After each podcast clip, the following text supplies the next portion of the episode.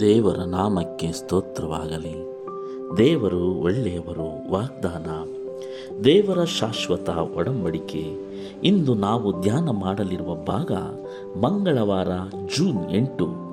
ಬದಲೀಕರಣ ಬದಲಿಸುವುದು. ಪಾಠ ಹನ್ನೊಂದು.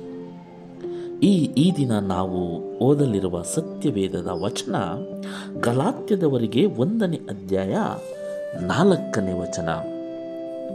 ಈತನು ನಮ್ಮನ್ನು ಕೆಟ್ಟದ್ದಾಗಿರುವ ಈಗಿನ ದುಷ್ಟ ಯುಗದೊಳಗಿಂದ ಬಿಡಿಸಬೇಕೆಂದು ನಮ್ಮ ತಂದೆಯಾದ ದೇವರ ಚಿತ್ತಕ್ಕೆ ಅನುಸಾರವಾಗಿ ನಮ್ಮ ಪಾಪಗಳ ದೆಸೆಯಿಂದ ತನ್ನನ್ನು ಮರಣಕ್ಕೆ ಒಪ್ಪಿಸಿದನು.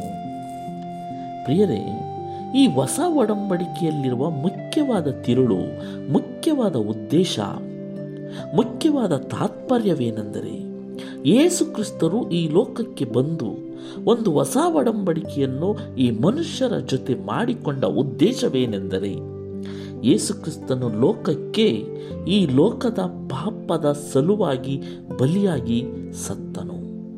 ಈ ಸತ್ಯವು ರಕ್ಷಣೆ ಯೋಜನೆಯ ಅಡಿಪಾಯದ ಹೊರತು ಬೇರೆ ಪ್ರಶ್ನೆ ಇಲ್ಲ.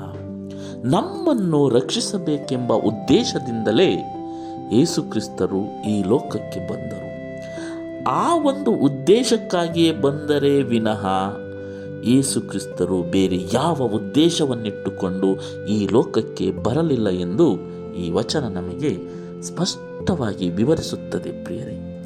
ಈತನು ಯೇಸು ಕ್ರಿಸ್ತನು ನಮ್ಮನ್ನು, ಅಂದರೆ ಈ ಮನುಷ್ಯರನ್ನು ಕೆಟ್ಟದ್ದಾಗಿರುವ, ಪಾಪ ತುಂಬಿ ಹೋಗಿರುವ ಈ ದುಷ್ಟ ಯುಗದೊಳಗಿಂದ, ಈ ದುಷ್ಟ ಲೋಕದೊಳಗಿಂದ ಬಿಡಿಸಬೇಕೆಂದು, ನಮ್ಮನ್ನು ರಕ್ಷಿಸಬೇಕೆಂದು, ನಮ್ಮ ತಂದೆಯಾದ ದೇವರ ಚಿತ್ತಕ್ಕೆ ಅನುಸಾರವಾಗಿ. ದೇವರ ಚಿತ್ತವು ಏನಿತ್ತೆಂದರೆ ಈ ಲೋಕದಿಂದ ಈ ದುಷ್ಟ ಲೋಕದಿಂದ ಮನುಷ್ಯರನ್ನು ಈ ಕತ್ತಲೆಯ ಪಾಪದ ಕತ್ತಲೆಯಿಂದ ಬಿಡಿಸಬೇಕೆಂಬ ಉದ್ದೇಶದಿಂದ ಆ ದೇವರ ಚಿತ್ತಕ್ಕೆ ಅನುಸಾರವಾಗಿ ನಮ್ಮ ಪಾಪಗಳಿಗಾಗಿ ಅವರು ಬಂದು ಇಲ್ಲಿ ಮರಣವನ್ನು ಅನುಭವಿಸಿದರು ಎಂದು ಗಲಾತ್ಯದವರಿಗೆ ಒಂದನೇ ಅಧ್ಯಾಯ ನಾಲ್ಕನೇ ವಚನ ಸ್ಪಷ್ಟವಾಗಿ ತಿಳಿಸುತ್ತದೆ ಪ್ರಿಯರೇ. ಯೇಸುಕ್ರಿಸ್ತರು ಈ ಲೋಕಕ್ಕೆ ಬರಲು ಮುಖ್ಯವಾದ ಕಾರಣ ನನ್ನ ಪಾಪ, ನನ್ನ ಅಕ್ರಮ, ನನ್ನ ದ್ರೋಹ. ನನಗಾಗಿ ಈ ಲೋಕಕ್ಕೆ ಬಂದರು ಎಂಬುದನ್ನು ನಾವು ಮರೆಯಬಾರದು. ಯಾವುದೇ ವೇದಾಂತವಾಗಿರಬಹುದು, ಯಾವುದೇ ಸಿದ್ಧಾಂತವಾಗಿರಬಹುದು, ಯೇಸುಕ್ರಿಸ್ತನ ರಕ್ತದಿಂದ ಪ್ರಾಯಶ್ಚಿತವನ್ನು ನಿರಾಕರಿಸುತ್ತದೋ, ಅದು ಕ್ರೈಸ್ತಿಯ ಹೃದಯ ಮತ್ತು ಆತ್ಮವನ್ನು ನಿರಾಕರಿಸುತ್ತದೆ. ಯೇಸು ಕ್ರಿಸ್ತರು ಈ ಲೋಕಕ್ಕೆ ಬಂದದ್ದನ್ನು ಯಾರು ಒಪ್ಪಿಕೊಳ್ಳುವುದಿಲ್ಲೋ, ಅವರು ಕ್ರಿಸ್ತನನ್ನು ನಿರಾಕರಿಸುತ್ತಾರೆ. ಯೇಸುಕ್ರಿಸ್ತರನ್ನು ನಿರಾಕರಿಸುತ್ತಾರೆ. ಹೌದು ಪ್ರಿಯರೇ, ರಕ್ತರಹಿತ ಕೃಪೆಯು ಯಾರನ್ನು ರಕ್ಷಿಸಲು ಸಾಧ್ಯವಿಲ್ಲ. ಯೇಸುಕ್ರಿಸ್ತನ ರಕ್ತದಿಂದ ಮಾತ್ರ ರಕ್ಷಣೆ. ಯೇಸುಕ್ರಿಸ್ತನ ರಕ್ತ ನಮಗಿಲ್ಲದಿದ್ದರೆ ನಾವು ರಕ್ಷಣೆ ಹೊಂದುವುದು ಅಸಾಧ್ಯವಾಗಿತ್ತು ಎಂದು ಗಲಾತ್ಯದವರ ಪತ್ರಿಕೆಯಲ್ಲಿ ಪೌಲನು ಬಹಳ ಸ್ಪಷ್ಟವಾಗಿ ವಿವರಿಸುತ್ತಾನೆ. ಈ ಒಂದು ಪ್ರಶ್, ಈ ಒಂದು ವಾಕ್ಯವನ್ನು ನೋಡಿದರೆ ಗಲಾತ್ಯದವರಿಗೆ ಬರೆದ ಪತ್ರಿಕೆ ಒಂದನೇ ಅಧ್ಯಾಯ ನಾಲ್ಕನೇ ವಚನವನ್ನು ನಾವು ಸರಿಯಾಗಿ ಗಮನಿಸಿದರೆ, ಯೇಸು ಕ್ರಿಸ್ತರು ಯಾಕೆ ಬಂದರು ಈ ಭೂಮಿಗೆ? ಯಾರಿಗೋಸ್ಕರ ಸತ್ತರು? ಅವರು ಸತ್ತಿದ್ದರಿಂದ, ಅವರು ಮರಣಿಸಿದ್ದರಿಂದ ಅವರು ಏನು ಸಾಧನೆ ಮಾಡಿದ್ರು? ಯೇಸು ಕ್ರಿಸ್ತನು ಮನುಷ್ಯನಾಗಿ ಹುಟ್ಟಿದರು, ಈ ಲೋಕದಲ್ಲಿ ಮೂವತ್ತ್ಮೂರುವರೆ ವರ್ಷಗಳ ಕಾಲ ಬದುಕಿದರು, ಕೊನೆಗೆ ಅವರನ್ನು ರೋಮನ್ನವರು, ಯಹೂದ್ಯರು ಶಿಲುಬೆಗೆ ಹಾಕಿದರು ಎಂದು ಇಡೀ ಲೋಕಕ್ಕೆ ಗೊತ್ತು. ಚರಿತ್ರೆಯಲ್ಲಿ ಗುರುತಿಸಲ್ಪಟ್ಟಿದೆ. ಚರಿತ್ರೆಯ ಪುಟಗಳನ್ನು ತೆರೆದು ನೋಡಿದರೆ ಯೇಸುಕ್ರಿಸ್ತರ ಜೀವನ, ಮರಣ, ಎಲ್ಲವನ್ನು ಇಡೀ ಲೋಕವೇ ಲೋಕವೇ ಇದಕ್ಕೆ ಸಾಕ್ಷಿ ಕೊಡುತ್ತದೆ. ಹಾಗಾದರೆ ಯೇಸು ಕ್ರಿಸ್ತರು ಯಾಕೆ ಈ ಲೋಕಕ್ಕೆ ಬರಬೇಕಾಗಿತ್ತು? ಯಾರಿಗೋಸ್ಕರ ಸಾಯಬೇಕಾಗಿತ್ತು? ಆ ಮರಣದಿಂದ ಅವರಿಗಾದ ಪ್ರಯೋಜನವಾದರೂ ಏನು? ಈ ಮೂರು ಪ್ರಶ್ನೆಗಳನ್ನು ನಾವು ನಮ್ಮ ಹೃದಯದಲ್ಲಿ ಇಟ್ಟುಕೊಂಡು ಆಲೋಚನೆ ಮಾಡಿದರೆ ಖಂಡಿತವಾಗಿಯೂ ಉತ್ತರ ನಮಗೆ ಸ್ಪಷ್ಟವಾಗಿ ದೊರಕುತ್ತದೆ ಪ್ರಿಯರೇ. ಯೇಸುಕ್ರಿಸ್ತರು ಇಲ್ಲಿಗೆ ಬರಬೇಕಾದ ಉದ್ದೇಶ ಏನು? ಯಾರಿಗೋಸ್ಕರ ಸಾಯಬೇಕಾಗಿತ್ತು? ಅವರು ಸತ್ತು. ಏನನ್ನು ಸಾಧನೆ ಮಾಡಿದ್ರು ಅಂತ ನಾವು ಪ್ರಶ್ನೆ ಮಾಡಿಕೊಂಡ್ರೆ ಅವರ ಸಾವು ಎಷ್ಟು ಅಮೂಲ್ಯವಾದದ್ದು ಎಂದು ನಮಗೆ ನಮ್ಮ ಹೃದಯವೇ, ನಮ್ಮ ಮನಸ್ಸಾಕ್ಷಿ, ನಮ್ಮಲ್ಲಿರುವ ಆತ್ಮಸಾಕ್ಷಿ, ನಮ್ಮಲ್ಲಿ ಪವಿತ್ರಾತ್ಮನ ಬಲ ಇದ್ದರೆ ಆ ಬಲವೇ ನಮಗೆ ಉತ್ತರವನ್ನು ಕೊಡುತ್ತದೆ ಎಂದು ಈ ವಚನ ಸ್ಪಷ್ಟವಾಗಿ ವಿವರಿಸುತ್ತದೆ ಪ್ರಿಯರೇ. ಅದಕ್ಕೆ ಪಾಠ ಈ ರೀತಿ ಹೇಳುತ್ತದೆ. ಪರಿಪೂರ್ಣ ರಕ್ಷಣೆಯ ಯೋಜನೆಗೆ ಬದಲಿಸುವುದೇ ಕೈ ಕೀಲಿಯಾಗಿದೆ. ರಕ್ಷಣೆಯನ್ನು, ನಮ್ಮೆಲ್ಲರಿಗೂ ರಕ್ಷಣೆಯನ್ನು ಕೊಡುವುದಕ್ಕಾಗಿಯೇ ಅವರು ಈ ಲೋಕಕ್ಕೆ ಬಂದರು. ನಮ್ಮ ಪಾಪಗಳಿಂದ ನಾವು ಸಾಯಬೇಕಾಗಿತ್ತು. ಹೌದು ಪ್ರಿಯರೇ, ನಾವು ಅನೇಕ ಪಾಪಗಳನ್ನು ಮಾಡಿ ಸಾಯುತ್ತೇವೆ. ಸಾಯುತ್ತೇವೆ ಅಂದರೆ ಈ ಲೋಕದ ಮರಣವಲ್ಲ. ಈ ಲೋಕದಲ್ಲಿ ಎಲ್ಲರಿಗೂ ಸಾವುಂಟು. ಆದರೆ ಶಾಶ್ವತವಾದ ಒಂದು ಮರಣವಿದೆ. ಅದೇ ರೀತಿ ಶಾಶ್ವತವಾದ ನಿತ್ಯ ಜೀವವೂ ಇದೆ. ಆ ಶಾಶ್ವತವಾದ ಮರಣದಿಂದ ತಪ್ಪಿಸಬೇಕೆಂದು ಯೇಸುಕ್ರಿಸ್ತರು ಈ ಲೋಕಕ್ಕೆ ಬಂದರು. ನಮ್ಮ ಮೇಲೆ ಇಟ್ಟ ಪ್ರೀತಿಯಿಂದ, ಕ್ರಿಸ್ತನು ನಮ್ಮ ಪಾಪಗಳ ದೆಸೆಯಿಂದ ತನ್ನನ್ನು ಮರಣಕ್ಕೆ ಒಪ್ಪಿಸಿದನು ಎಂದು ಗಲಾತ್ಯ ಒಂದು ನಾಲ್ಕರಲ್ಲಿ ತಿಳಿಸುತ್ತದೆ. ನಾವು ಹೊಂದಬೇಕಾದ ಮರಣಕ್ಕಾಗಿ ಆತನು ಸತ್ತನು. ನಮ್ಮ ಎಲ್ಲ ಪಾಪಿಗಳಿಗೆ ಕ್ರಿಸ್ತನ ಮರಣವು ಒಂದು ಬದಲೀಕರಣ. ಹೌದು ಪ್ರಿಯರೇ, ನಮ್ಮ ಪಾಪಗಳಿಗೆ ಬದಲಾಗಿ ನಾವು ಏನನ್ನು ಕೊಡುತ್ತಿದ್ದೇವೆ? ನಾವು ಪಾಪ ಮಾಡುತ್ತಿದ್ದೇವೆ ನಿಜ. ಪಾಪಕ್ಕಾಗಿ ಯಾವ ರೀತಿಯಾದ ಪ್ರಾಯಶ್ಚಿತ ಯಜ್ಞಗಳನ್ನು ಮಾಡುತ್ತಿದ್ದೇವೆ. ಯಾವುದನ್ನು ಮಾಡುತ್ತಿಲ್ಲ. ಆ ನಮ್ಮ ಪಾಪಗಳ ದೆಸೆಯಿಂದ ಯೇಸುಕ್ರಿಸ್ತನ ರಕ್ತದಿಂದ ಮಾತ್ರ ನಮ್ಮ ಪಾಪವನ್ನು ತೊಳೆಯಲು ಸಾಧ್ಯ.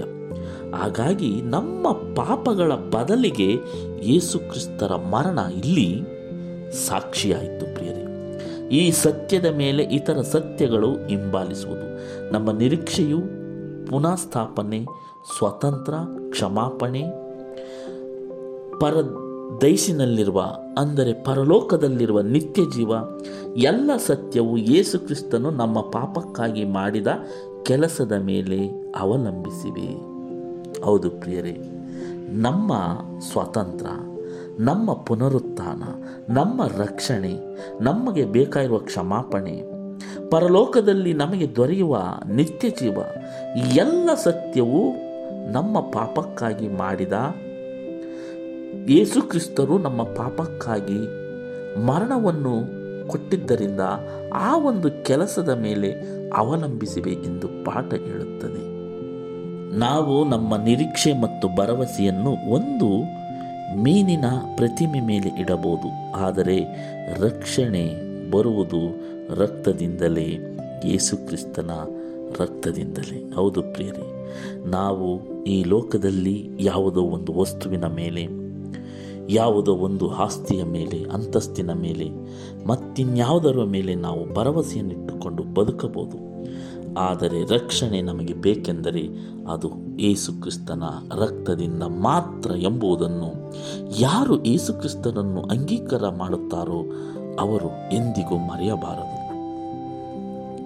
ಮತ್ತಾಯ ಇಪ್ಪತ್ತಾರನೇ ಅಧ್ಯಾಯ ಇಪ್ಪತ್ತೆಂಟನೇ ವಚನ ಎಪೇಸದವರಿಗೆ ಎರಡನೇ ಅಧ್ಯಾಯ ಹದಿಮೂರನೇ ವಚನ ಇಬ್ರಿಯರಿಗೆ ಒಂಬತ್ತನೇ ಅಧ್ಯಾಯ ಹದಿನಾಲ್ಕನೇ ವಚನ ಮತ್ತು ಒಂದು ಪೇತ್ರ, ಒಂದು ಹತ್ತೊಂಬತ್ತನೇ ವಚನಗಳು. ಈ ವಚನಗಳು ರಕ್ತ ಅಂದರೆ ಏನು?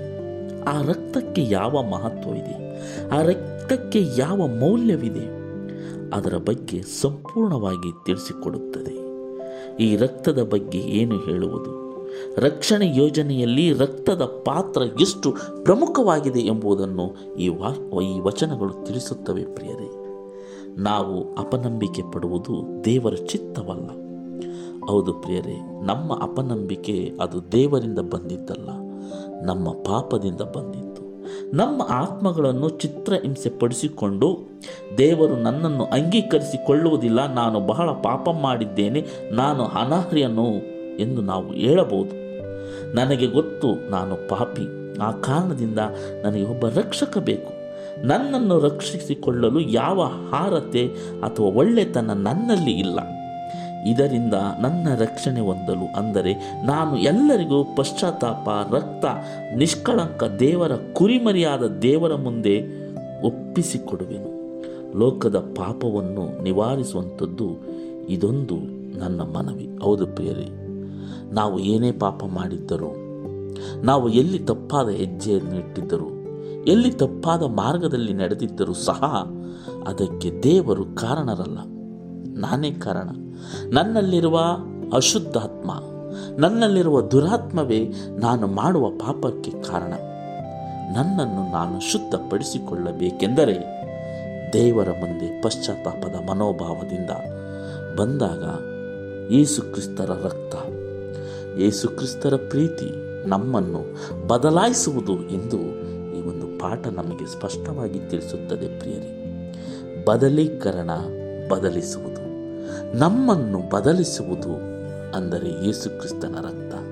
ನಾವು ಮಾಡ, ಮಾಡುವ ಪಾಪಕ್ಕೆ, ನಾವು ಮಾಡಿರುವ ಪಾಪಕ್ಕೆ ಬದಲೀಕರಣವಾಗಿರುವುದು ಯೇಸುಕ್ರಿಸ್ತರ ರಕ್ತ ಮಾತ್ರ ಎಂದು ಈ ಪಾಠ ತಿಳಿಸುತ್ತದೆ ಪ್ರಿಯರೇ. ಮತ್ತೆ ಮುಂದಿನ ಪಾಠದಲ್ಲಿ ಭೇಟಿಯಾಗೋಣ. ಈ ಒಂದು ಪಾಠವನ್ನು ಓದುವಂಥ ಅವಕಾಶವನ್ನು ನಮ್ಮೆಲ್ಲರಿಗೂ ಕೊಟ್ಟಿದ್ದಕ್ಕಾಗಿ ದೇವರಿಗೆ ಸ್ತೋತ್ರವಾಗಲಿ. ಮತ್ತೆ ಭೇಟಿಯಾಗುತ್ತೇನೆ. ಆಮೇಲೆ